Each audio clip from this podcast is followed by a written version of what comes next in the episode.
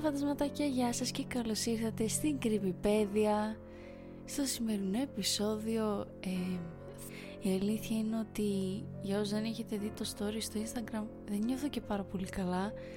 Και η αλήθεια είναι δεν αντέχω να μιλάω για πολλή ώρα, διότι μου προκαλείται βήχας.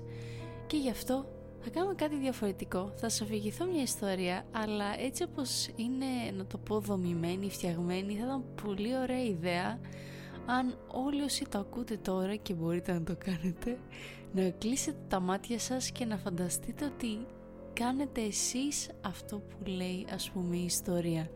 Θα καταλάβετε τι εννοώ. Η ιστορία με έχει τίτλο «Δεν φοβάσαι» και είναι ένα creepypasta. Οπότε χωρίς να χάσουμε χρόνο, ας ξεκινήσουμε. Αγαπητέ αναγνώστη, στη γωνία Winter και Broad υπάρχει ένα εγκαταλελειμμένο σπίτι. Πήγαινε σε αυτό το σπίτι. Η μπροστινή πόρτα είναι κλειστή αλλά ξεκλείδωτη. Κανείς δεν μπαίνει μέσα, ούτε καν οι άστεγοι. Δεν θα τολμούσα να μείνω σε ένα τέτοιο μέρος για περισσότερο από μια βραδιά. Όταν μπείτε μέσα θα ακούσετε τους ψιθύρους. Μην ακούσεις τι λένε. Λένε πράγματα που η καρδιά σου φοβάται να ακούσει. Πράγματα όπως «μπορώ να σε δω», «μπορώ να ακούσω τις σκέψεις σου στο μυαλό μου», «θα χρησιμοποιήσω τα μυστικά σου για να καταστρέψω τη ζωή σου», «όσο περισσότερο μένεις εδώ, τόσο περισσότερα ξέρω για σένα». Μπορεί να μην σας φαίνονται συναρπαστικά τώρα, δηλαδή γιατί να ακούς κάποιες αλαζονικές μικρές ασήμαντες φωνές, σωστά? Δεν φοβάσαι. Αλλά όχι, αγνόησε τις φωνές. Θα ανάψει μια λάμπα μέσα. Θα είναι πάντα αναμένη, οπότε δεν πρέπει να ανησυχείς για το αν μπορείς να δεις μέσα. Το δωμάτιο είναι ακριβώς όπως ήταν. Το τραπέζι είναι ακόμα στρωμένο, λες και κάποιος θα κάτσει να γευματίσει. Υπάρχουν ακόμα 6 σετ με χεροπύρουνα, 6 πιάτα και 6 διπλωμένες πετσέτες που βρίσκονται πολύ καλά διαμορφωμένα γύρω από το τραπέζι. Η καρέκλα στη κορυφή του τραπεζιού παραμένει στραβή, σαν κάποιος να σηκώθηκε από αυτήν και να έχει φύγει βιαστικά από το δωμάτιο. Στο τζάκι είναι κάποιοι παλιοί φάκελοι που περιμένουν να ανοιχτούν. Με παραλείπτη τον άνδρα του σπιτιού. Υπάρχουν ακόμα 2 ψηλά κεριά, ελάχιστα χρησιμοποιημένα, με σταγόνες κεριού να κατρακυλούν κατά μήκος των πλευρών τους, με τα φυτίλια τους μαυρισμένα αλλά ακόμα μακριά. Υπάρχουν ακόμα γυαλιά ανάγνωσης να κάθονται πάνω σε μια εφημερίδα η οποία χρονολογείται το 1923 και 2 φαρδιές κίτρινες βελόνες μπερδεμένες στο μανίκι ενός πουλόβερ.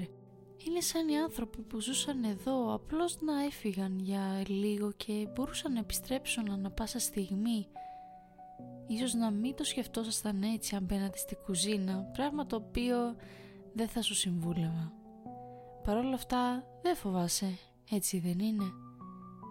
Αγνόησε τις φωνές, αγνόησε την κατάσταση αυτού του χώρου που κάποτε ήταν το σπίτι κάποιου. Μην μπεις στη κουζίνα, όχι, πήγαινε στις σκάλες. Να είσαι προσεκτικός όμως, γιατί ένα από τα παιδάκια στον πρώτο όροφο μπορεί να έχει αφήσει 1 ή 2 από τα τουβλάκια του. Το ένα είχε ένα βυσσινή γράμμα Α και το άλλο ένα κυτρινοπό γράμμα G, καθισμένα σε ένα από τα σκαλοπάτια. Ανέβα στη κορυφή της σκάλας, όπου θα περάσεις από ένα παράθυρο καθώς γυρνάς για να αντικρίσεις το διάδρομο. Μην ανοίξεις την πορτό βελούδινη κουρτίνα, ακόμα και αν παρατηρήσεις τις άκρες των παπουτσιών να προεξέχουν από το κάτω μέρος. Όχι, πρέπει να τα αγνοήσεις αυτά. Όχι ότι φοβάσαι, έτσι κι αλλιώς δεν υπάρχει και πολύ ωραία θέα απ' έξω. Οι φωνές θα συνεχίζουν να σε ψιθυρίζουν με τις παράξενες απειλές τους, αλλά εσύ οφείλεις απλώς να προχωρήσεις στον διάδρομο. Μπορείς να κοιτάξεις μέσα την πρώτη πόρτα δεξιά σου, αν το επιθυμείς. Θα είναι μισάνοιχτη. Το δωμάτιο είναι απλώς ένα μικρό δωμάτιο με ένα άπλωτο διπλό κρεβάτι, μερικές βιβλιοθήκες και ένα μικρό γραφείο με μια γραφομηχανή πάνω του. Ένα μικρό ξυπνητήρι που αν το στρίψεις 2 φορές θα είναι ρυθμισμένο στις 7.30 το πρωί, κάθεται στο κομοδίνο και όλα τα ρούχα στην τουλάπα είναι σχολαστικά κρεμασμένα, το ένα δίπλα στο άλλο, σαν να είναι στρατιώτες. Πραγματικά δεν υπάρχουν πολλά να δεις. Παρόλα αυτά είναι καλύτερο από το να ανοίξεις την πόρτα στα αριστερά σου. Εκείνη με τα πλατιά ξύλινα γράμματα που είναι καρφωμένα στην πόρτα και γράφουν ΣΑΜ. Ούτε θα πρότεινα, καθώς κάνεις 1-2 βήματα στο διάδρομο, να ανοίξεις την πόρτα στα δεξιά σου με τα δικά της ξύλινα γράμματα, αυτά τα λεπτά και πλαγιαστά γράμματα που γράφουν Beth. Η πόρτα απέναντι από το δωμάτιο της Beth είναι η τουαλέτα, την οποία θα μπορούσες να χρησιμοποιήσεις αν δεν μπορούσες απολύτως να συγκρατήσεις τον εαυτό σου και δεν σε πείραζε να κάνεις την πίσνα σου, ενώ φωνές ψιθύριζαν παραλογισμούς στα αυτιά σου. Το μόνο που θα σου συνιστούσα είναι να μην τραβήξεις στην άκρη της κουρτίνας του ντουζ για να κρυφοκοιτάξεις μέσα στην μπανιέρα. Όχι ότι φοβάσαι. Το καλύτερο είναι να συνεχίσεις να προχωράς μπροστά. Θα μπορούσες να ρίξεις μια ματιά στην τελευταία πόρτα στα αριστερά, αλλά το μόνο που θα έβρισκες εκεί είναι ένα τετράκλινο κρεβάτι μεγάλου μεγέθους και έναν vintage καθρέφτη, με μερικά μαργαριτάρια σκορπισμένα στο πάτωμα. Αλλά μην κοιτάξεις την ντουλάπα. Όχι ότι φοβάσαι. Και ούτε φοβάσαι να ανοίξεις τη τελευταία πόρτα στα δεξιά, απλά είναι καλύτερα να μην το κάνεις.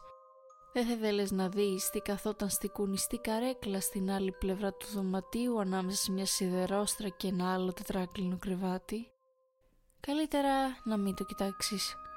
Και πάλι οι φωνές θα σου ψιθυρίζουν τόσο περίεργα πράγματα. Αλλά αφού ξέρω ότι δεν φοβάσαι, ξέρω ότι θα συνεχίσεις μέχρι την πόρτα στο τέλος του διαδρόμου. Τη μαύρη. Ανοίξε αυτή την πόρτα και οι ψιθυροί θα σωπάσουν. Μέσα από την πόρτα θα σε υποδεχτεί ένας στίχος από σκιά. Οι φωνές δεν έχουν σωπάσει, αλλά δίνουν χώρο σε ένα γέλιο που θα ακούς μέσα στο δωμάτιο. Ωστόσο, σου υπόσχομαι ότι αυτό είναι μόνο για να σε κάνει να φύγεις. Αλλά ξέρω ότι δεν πρόκειται να αποθαρρυνθείς, επειδή δεν φοβάσαι. Θα προχωρήσεις θαραλέα στο σκοτάδι χωρίς δισταγμό. Δεν υπάρχει αρκετό φως για να σου δώσει αρκετή όραση, αλλά παρόλα αυτά θα ανέβεις την πρώτη σκάλα, μετά τη δεύτερη και τη τρίτη. Με κάθε προοδευτικό βήμα το γέλιο θα γίνεται όλο και πιο ευδιάκριτο. Στην αρχή θα φαίνεται λες και προέρχεται από την κορυφή της σκάλας, αλλά μόλις φτάσεις εκεί θα ακουστεί λες και βρίσκεται από πίσω σου. Όμως ξέρω ότι δεν φοβάσαι. Θα την αγνοήσεις αυτή τη φωνή, όπως έκανες και πριν με τους ψιθύρους. Ο ιδιοκτήτης αυτής της γελαστής φωνής θα ακούγεται πάντα σαν να βρίσκεται ακριβώς από πίσω σου, αλλά η αλήθεια είναι ότι είναι εξίσου εθέριος με τις άλλες φωνές στο σπίτι. Μερικές φορές η φωνή θα είναι απόμακρη, σαν να βηματίζει στο δωμάτιο.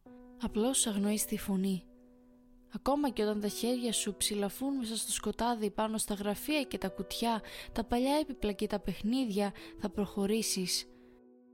Κάποια στιγμή τα χέρια σου μπορεί να βρουν τη μέση ενός φορέματος που κάποτε ανήκε στην γυναίκα του σπιτιού.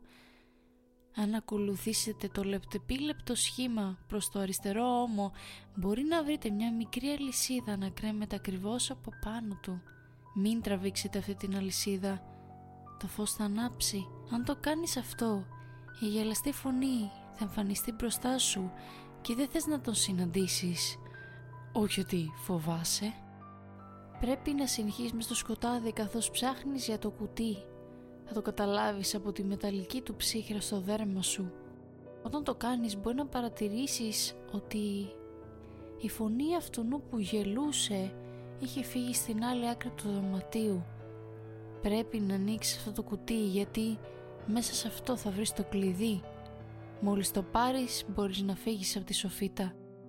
Αυτός με το μυστηριώδες γέλιο θα ορμήξει πίσω σου γελώντας ιστερικά και πρέπει να φύγεις από τη σοφίτα πριν νιώσεις τα χέρια του πάνω σου. Μην διστάζεις να χτυπήσεις την πόρτα πίσω σου και να χρησιμοποιήσεις τον διακόπτη κάτω από το πόμολο για να κλειδώσεις την πόρτα.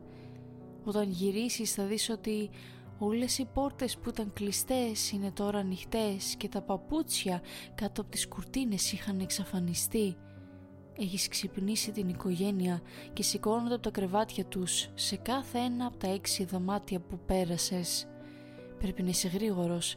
Κλείσε κάθε μία από τις πόρτες όσο πιο γρήγορα μπορείς, συμπεριλαμβανομένης και τις πρώτες που είδες, κλειδώνοντάς τες όπως έκανες και με τη σοφίτα. Θα χτυπάνε και θα κλωτσάνε το ξύλο, αλλά δεν μπορούν να τις διαπεράσουν.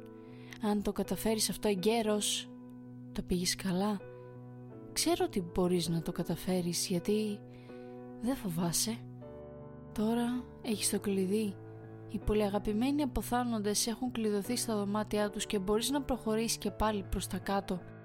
Οι ψιθυριστές φωνές θα έχουν επιστρέψει, αλλά θα είναι ακόμα πιο έντονες από πριν. Θα σου ψιθυρίζουν έξαλα, εγκαταλείποντας τις απειλές τους και επιλέγοντας να σε προσβάλλουν χυδαία, αλλά πρέπει να τις αγνοήσεις. Έχεις φτάσει τόσο μακριά επειδή δεν φοβήθηκες και ούτε τώρα φοβάσαι. Όταν επιστρέψεις κάτω, οφείλεις να πας στην κουζίνα. Δεν υπάρχει τίποτα να βρεις εκεί τώρα. Την έχεις κλειδώσει πάνω στο δωμάτιό της. Στην απέναντι πλευρά θα δεις μια πόρτα, ίδια με εκείνη από την οποία ανακάλυψες την σοφίτα. Μέσα από αυτήν θα ανακαλύψεις σκάλες που κατεβαίνουν προς τα κάτω. Ο διακόπτης των φώτων θα βρίσκεται στα αριστερά σου και μπορείς να το ανάψεις. Δεν θα υπάρχει ο γελαστός τυπάς. Μπες μέσα και κλείσε την πόρτα από πίσω σου. Πρέπει να ακολουθείς τις σκάλες προς τα κάτω και να περάσεις στην άλλη πλευρά του δωματίου. Δεν υπάρχουν πολλά πράγματα στο κελάρι. Μερικά φτιάρια, μια τσουγκράνα και άλλα εργαλεία κυπουρικής. Το πάτωμα είναι ακόμα χωμάτινο και υπάρχει ένα διάφραγμα που οδηγεί προς τα έξω. Αυτή είναι η έξοδό σου, αλλά είναι παλιά. Η πόρτα δεν θα ανοίξει εύκολα. Θα ακούσεις το χτύπημα να συνεχίζεται από τον επάνω όροφο. Παρ' όλα αυτά, δεν φοβάσαι. Στην άλλη άκρη του υπογείου απέναντι από την είσοδο υπάρχει ένας φαινομενικά άδειος τοίχος, αλλά θα βρεις ένα χαλαρό τούβλο στο ύψος των ματιών σου. Βγάλ' το και θα μπορέσεις να βγάλεις περισσότερα μετά. Όταν έχεις τραβήξει αρκετά από αυτά, θα βρεις την καταπακτή. Η καταπακτή μπορεί να ανοίξει με το κλειδί. Ωστόσο, μέχρι να βρεις την καταπακτή, φαντάζομαι ότι η οικογένεια θα έχει βρει τον τρόπο να βγει από τα δωμάτια της. Και πάλι δεν φοβάσαι. Ο ήχος των βημάτων μπορεί να ακούγεται μέσα στο σπίτι καθώς η οικογένεια έρχεται να σε βρει. Υπάρχουν περιορισμένα μέρη στα οποία θα μπορούσες να βρίσκεσαι, οπότε καλύτερα κινήσου γρήγορα. Άνοιξε την καταπακτή με το κλειδί και μέσα θα βρεις το χρηματοκιβώτιο. Ο συνδυασμός είναι η ημερομηνία της εφημερίδας που βρισκόταν στο σαλόνι στον επάνω όροφο. Πρέπει να γυρίσεις τον μοχλό ακόμα και όταν φαίνεται φανερό ότι η οικογένεια έχει ανακαλύψει το που βρίσκεσαι. Θα χτυπήσουν την πόρτα του υπογείου και δεν θα κρατήσει για πολύ. Παρ' όλα αυτά, ξέρω ότι δεν φοβάσαι. Μόλις ανοίξεις το χρηματοκιβώτιο θα βρεις τον χαρτοφύλακα. Μην μπεις στο κόπο να το ανοίξεις εκείνη τη στιγμή, γιατί η οικογένεια θα είναι έτοιμη να σε βρει. Ακόμα και τώρα μπορεί να έχουν σπάσει την πόρτα. Άρπαξε τον χαρτοφύλακα και τρέξε προς το διάφραγμα. Μετακίνησε την μπάραξη στο πλάι. Χρησιμοποίησε τη δύναμή σου, γιατί είναι πιθανότατα σκουριασμένη. Σπρώξε μόλις ό,τι δύναμη για να ανοίξεις τις πόρτες του διαφράγματος και τρέξε έξω στη νύχτα. Η οικογένεια θα είναι πιθανότατα από πίσω σου, αλλά αν τρέξεις μόλις ό,τι δύναμη, δεν θα σε προλάβουν. Τρέξε έξω μέσα από τα γύρω κτίρια και χάσε τους. Βρες κάποιο μέρος για να κρυφτείς. Ό,τι κι αν κάνεις, ξέφυγε από αυτούς και μη χάσεις το χαρτοφύλακα. Ακόμα και όταν η Beth βγαίνει μπροστά με την πληγή στο στήθος της να χύνει αίμα μέσα από το ρόδινο φόρεμά της, εσύ δεν θα φοβηθείς. Δεν χαίρεσαι που δεν άνοιξες την πόρτα της Beth. Ακόμα και όταν ο ΣΑΜ κουνιέται μπροστά με το καταραμένο θώρακά του να αναγκάζει τα στομαχικά υγρά του να ξεχυλίζουν από το στόμα του, δεν θα φοβηθείς. Δεν χαίρεσαι που προσπέρασες και την πόρτα του.